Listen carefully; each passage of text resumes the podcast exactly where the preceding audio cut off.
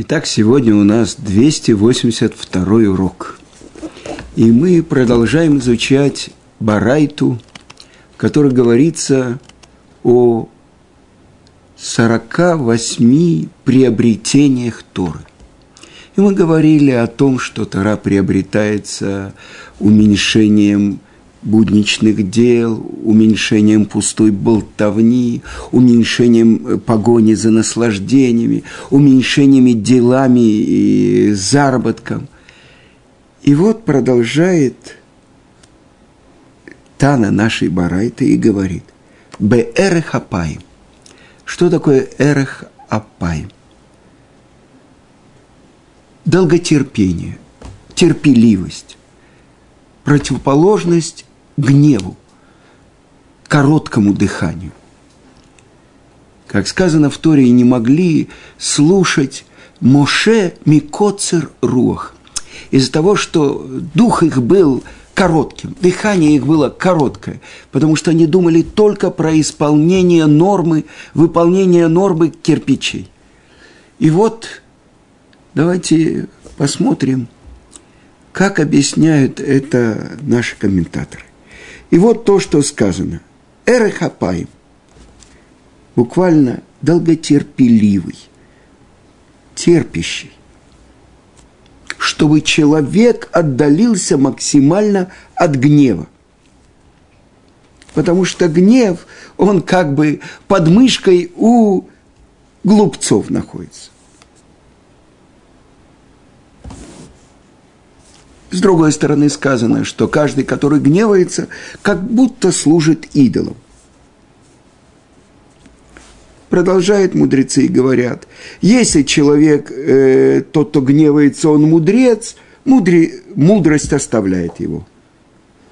Э, с другой стороны, то, что сказано в Коэле, то, что Каас бехейк селим януах постоянно находится гнев под мышкой у глупцов. И так сказали мудрецы в трактате Псахим. Вот это то, что я цитировал, это 66-й э, лист трактата Псахим. Мудрость оставляет, если он гневается, пророчество оставляет, если он пророк. И сказано так э, в хасидских источниках, что даже если человек, он трепещет перед Творцом, и когда он гневается, он гневается на, только на тех, кто нарушает волю Творца, чтобы он взвесил свой гнев, чтобы он не потерял равновесие, чтобы он не потерял спокойного разума, наедине с собой – и чтобы он учил это, выучил этот урок от того, что произошло, то, что Тара описывает, в отличие от всех других источников, где э, рисуют глянцевые картинки, изображая своих героев, они вообще э, ангелы. Что Тара впрямую даже про самых великих в еврейском народе, про наших працев, про Моше Рабейну. Приведем, что говорит Тара про Моше Рабейну. Когда он гневался на сыновей Рувена, Гада и Рувена, он сказал, вы аншей тарбут ра. Люди грешные – открывает Сефер Хасидим, что из-за того, что он разгневался на сыновей Гада и Рувена, которые попросили, не переводи нас через Иордан, вот эта земля, сегодняшняя Иордания, которая э, принадлежала Сихону, Огу, она замечательная для выпаса скота. А у нас много скота, все, не переводи и гневается на них Моше. Ведь на самом деле по справедливости. То есть это был грех разведчиков, которые э, из-за того, что они не хотели войти в страну, совратили сыновей Израиля И вот тоже вы повторяете то же самое, как будто справедливый гнев. Но, объясняет Сефер Хасидим, из-за этого гнева, и он научил их. Сначала постройте, они объясняют ему, мы перейдем и будем воевать, пока не распределят землю между остальными десятью коленами, мы не вернемся домой. И Муше говорит, сначала постройте дома для своих детей, а потом загоны для скота. Что важнее, дети или богатство? Да? При всем при том он получает такое страшное наказание, что сын его сына служил идолу Михи.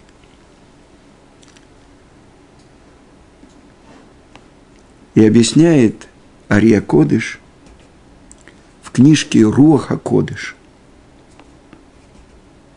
что нужно быть очень осторожным по поводу гнева.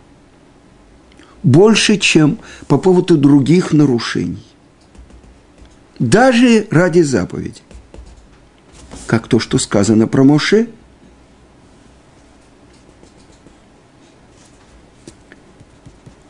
Вы понимаете? А про кого мы говорим? Про самого великого пророка, который был в еврейском народе. Как написано про Моше?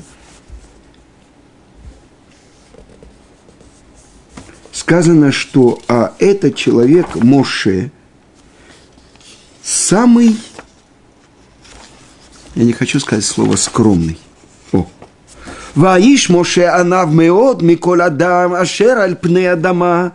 А этот человек Моше, он самый долготерпеливый, он как бы самый смиренный из всех людей, которые есть на земле. Это написано в Торе. Это свидетельство Творца. И объясняет Раши, Шафаль Весафлан Руах то есть ставящий себя низко и долготерпящий.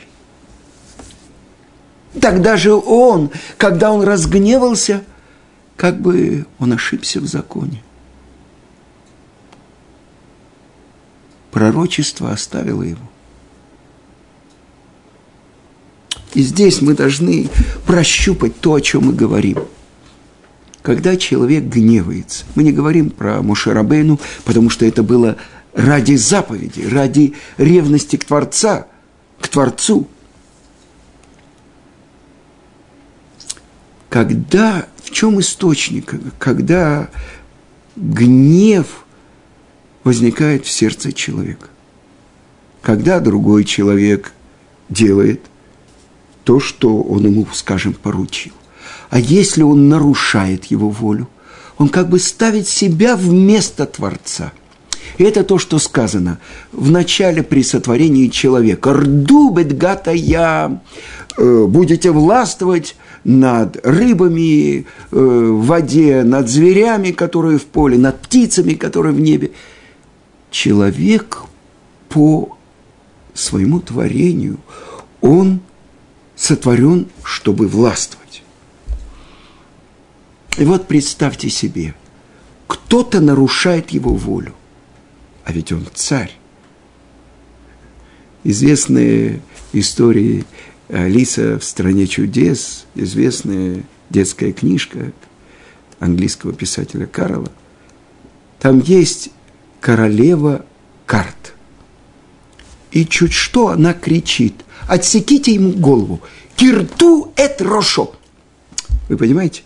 На самом деле, любой человек, который гневается, он хочет, чтобы уничтожили того, кто нарушает его волю. А что же сказано про Муши? Шафаль весавла. То есть стави... Шфела – это низина, ставящий себя низко. Весавлан – тот, кто терпит. Чтобы руководить еврейским народом, нужно такое терпение. Так вот, что Моше не знал, что он величайший пророк. Сказано, что он покрывал свое лицо, потому что светилось оно, что душа пробивала окна его тела, которые обычно прикрывают тот свет, который есть в душе. Когда он спускается со вторыми скрижалями, лучилось так его лицо, что его родной брат Аарон и ближайшие мудрецы не могли на него смотреть. Но это было после греха. До греха у горы Синай они видели славу Творца, видели звуки, слышали видимое, пророческое видение. То есть как бы слава Творца опустилась на них. Сейчас, после греха Золотого Тельца, они не могут смотреть на лицо Муше. Так оно светилось. Так что Моше не знает своего величия, что это шафаль, низ, ставящий себя низко. Вессавлан, долготерпеливый. Что это такое? И здесь открывается великая вещь. Чем больше величия человека в еврейском народе, тем он ставит себя ниже. Что это значит? Обратите внимание, как называется у нас на святом языке еврейский мудрец? Талмид хахам. Ученик мудрец. Вы слышите? То есть, мы уже учились с вами. Кто называется мудрецом? Тот, кто любит мудрость. Тот, кто учится у каждого человека. Мы об этом говорили. Так вот, Моше, шаф, шафаль, шафаль руах потому что он знает, насколько, я процитирую вам Рамбама, насколько он малое ничтожное творение со своим малым пониманием перед Тамим Деот, перед источником всей мудрости, Творцом. Так э, Тара описывает несколько случаев, как бы промахов у самого великого пророка. Теперь, что мы учим? То, когда человек гневается, он как бы царь. Почему это называют наши мудрецы идолопоклонством? Потому что он правит миром, он ставит себя вместо Творца. И вот здесь учит Настана, как приобретается Тора. Эрехапай. Я хочу привести вам книгу известную книгу величайшего каббалиста Равмуше Кардаверо, она называется «Томар двора», в которой он пишет, описывает э, качества, 13 качеств милосердия Творца, объясняя их и давая уроки нам, что как он обладает этими качествами, так и ты выработай у себя эти качества. И вот то, что он объясняет. Он объясняет так. Сказано так. Микель Камоха. Кто подобен тебе, Творец? Дальше наши мудрецы говорят. Мелех Нейлав. То есть царь, которого обижают, которого позорят, который терпит все эти обиды – И он объясняет, как это происходит. Нет ни одной вещи, которая происходит в мире не по желанию Творца. И еще нет одного даже мельчайшего мгновения, когда человек не получает жизнь от Творца. И он каждое дыхание, каждое движение – это все от того, что человек получает каждое мгновение постоянно воздействие от Творца.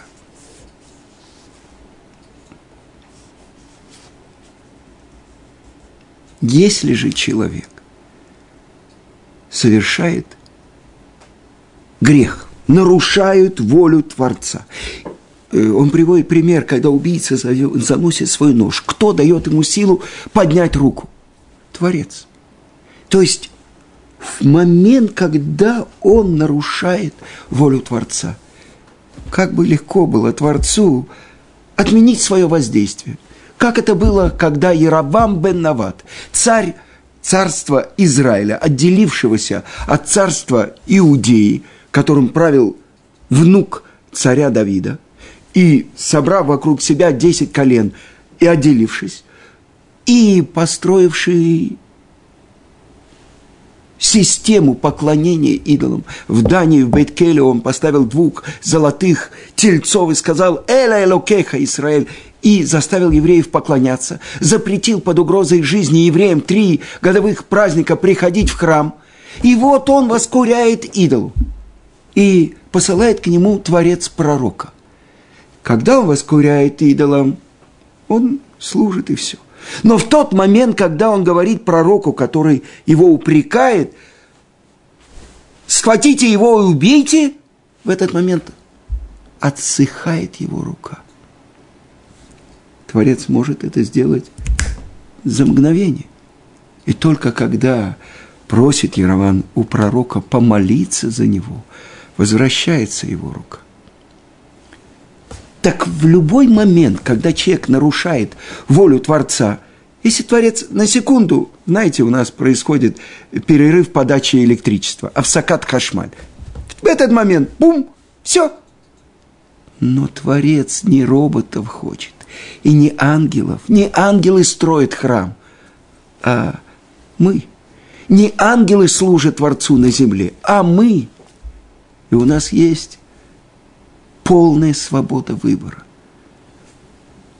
Выбрать Творца, служить Ему или полностью вытолкнуть Его из нашего мира. Это наша возможность. Так вот, даже когда человек нарушает волю Творца, Творец продолжает воздействовать на него, дает ему жизнь.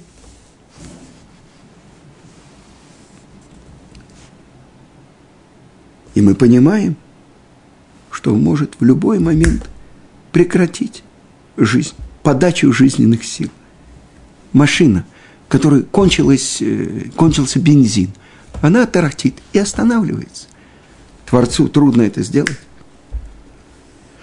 Так вот отсюда мы учим, сколько обид, сколько оскорблений мы наносим царю мира – а Он продолжает воздействовать на нас, посылать нам жизненные силы. Это называется Мелехалуф, царь, получающий обиженный.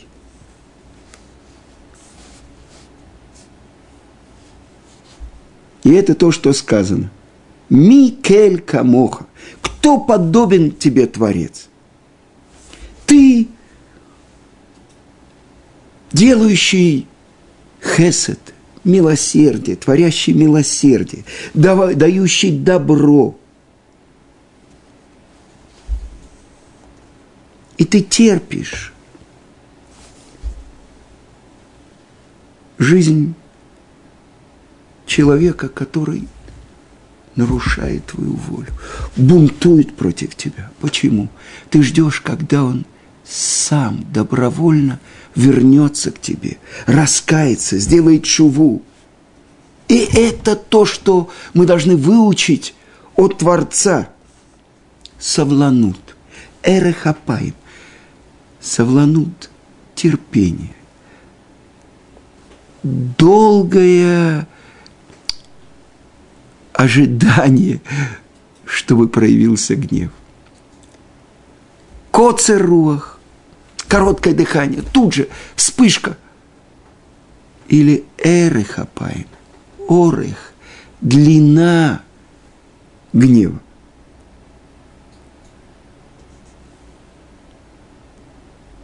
И это то, что учат наши мудрецы. И пойди по его путям, в Аллахта бедраха. Что это значит? Прилепись к его качеству.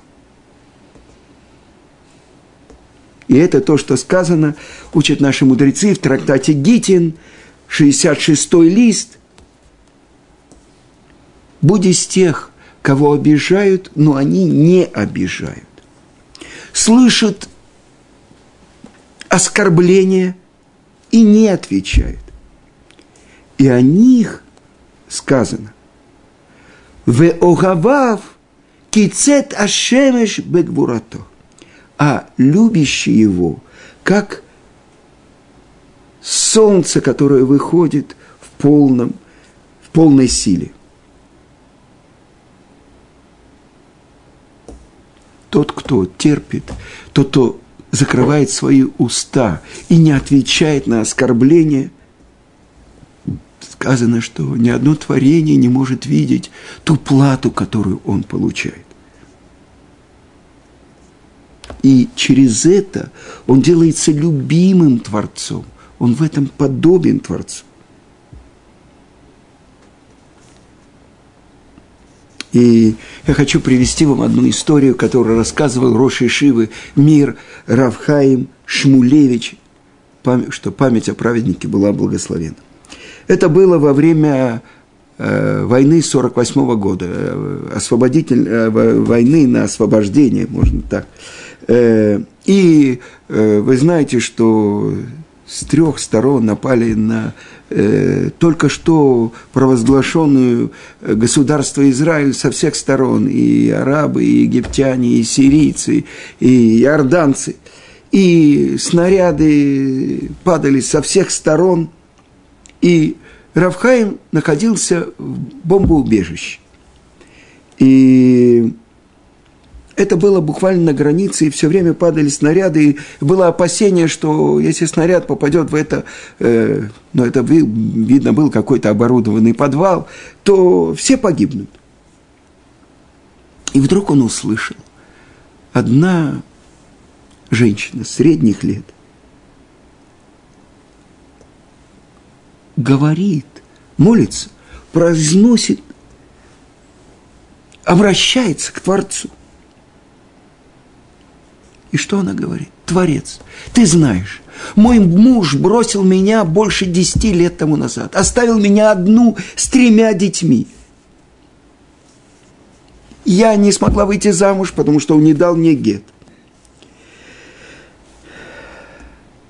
Сколько страданий выпало на мне, сколько э, я должна была зарабатывать, чтобы поднять моих детей. Так сейчас я прощаю моему мужу все страдания, которые он мне причинил. Все боли, которые у меня были на протяжении этих десяти лет. И также ты, Творец, прости всем тем, кто находится здесь, в этом бомбоубежище. Прости им все грехи. Так же, как я – от всего сердца сейчас прощаю своему мужу. И продолжил Равхаим Шмулевич. То, что мы остались живых, те, кто находились в этом бомбоубежище, это, несомненно, за заслуги этой немолодой женщины, которая как бы приступила, простила, то есть перешла за границы. Э, сколько страданий у него было. Простила этому преступному своему мужу. И это ее великая заслуга была защитой для всех нас в час беды. И это то, что перевесило чашу на жизнь. Это величайший мудрец своего поколения. Тот, кто про него говорили, что когда он входил, самые великие мудрецы вставали. Спросили у э, Хаймойзера Грузинского, вы встаете перед этим молодым Аврехом, он говорит, вы не понимаете, сейчас вошла вся, все книги, которые на этих полках находятся, они у него в руках. Как же я не могу стать перед таким великим мудрецом? Сказано, что когда в Шанхае им не хватало книг, то Равхайм записал по памяти книгу Кцота Хошин, величайшего мудреца, комментатора на Шулхана Рух, которого изучает во Он помнил каждое слово, не было разночтений. И ее издали в Шанхае, так же, как издали Талмуд. Он мог бы сказать, за заслуги моей Торы. Вы видите из этой истории, это женщина, которая простила, перешла границу. И что мы учим? мы учим про то, что долготерпение – это один из способов приобретения Торы. Я хочу вам показать то, что сказано. Э, о,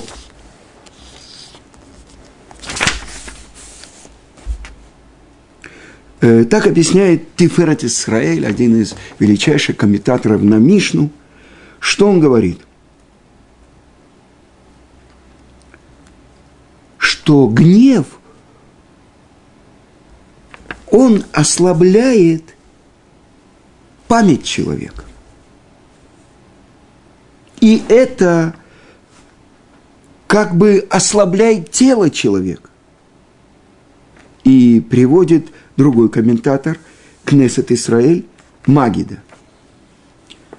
То, что, вы знаете, есть книжка, э, которую записал автор Шулхана Руха э, Равьосиф Каро, Магид Мейшарим, то есть посланец с неба, который приходил к нему и учил его. И он говорит ему так, открывает ему – что даже в месте, когда нужно гневаться из-за как бы охуления имени Творца, при всем при том останови себя и не гневайся. Потому что никакого добра из этого не выйдет. И на что это похоже? Это похоже на яд, на змеиный яд. Змея кусает человека, как бы две маленькие э, дырочки а потом разбухает нога, и человек умирает от этого яда.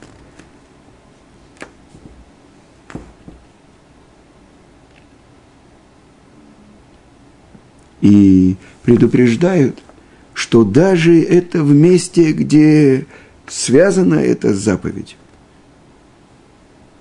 даже где человек теряет большие убытки, чтобы он не гневался через это он пробудет к себе с неба любовь от Творца мира.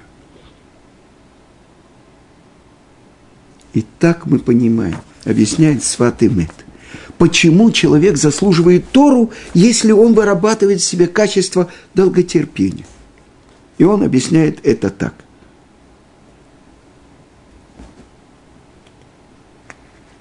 Мы видим, как человек – который приучил себя к долготерпению, он заслуживает Тору.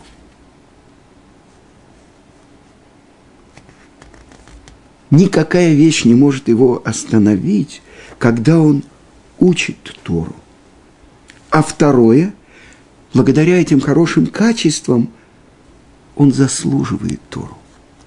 Я хочу вам сказать, мой учитель Равицкак Зильбер, что память о праведнике была благословенна, он говорил, что всю жизнь он работал над этим качеством, над преодолением гнева. И я хочу вам сказать, его сын Гаон, он Зильбер, я ни разу в жизни, я знаю его больше 30 лет, ни разу в жизни не видел его гневающим это то, что мы должны знать, что если мы работаем над собой, то вот это мы можем передать нашим детям. Как говорится про Авраама, что все десять испытаний, которым подверг Творец Авраама, это нужно было и для нас, его потомков. То, что у нас есть качество, то, что учит э, Талмуд. Рахманим – байшаним вегумлей хасадим. Милосердные, стыдливые и любящие делать добро. Это отличительные черты нашего народа. А если одного из этих качеств нет у какого-то еврея, говорят наши мудрецы, проверь. Может быть, его предки не стояли у горы Синай. Вы понимаете? Это один из способов приобретения Торы – вырабатывать в себе качество – долготерпение. Не я хозяин мира. Я посланник хозяина мира. Он меня терпит. Когда я задумываюсь над всеми теми глупостями, которые я делал в своей жизни, если бы мой сын делал такое, я бы уже сто раз подбежал и дал ему две оплеухи. А Творец терпит меня.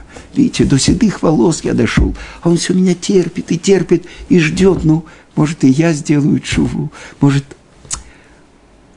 я открою его качество долготерпения и, может, хоть чуть-чуть научусь быть похожим на него. Или хотя бы на моего учителя Равицка Казильбера, чтобы память о праведнике была благословена.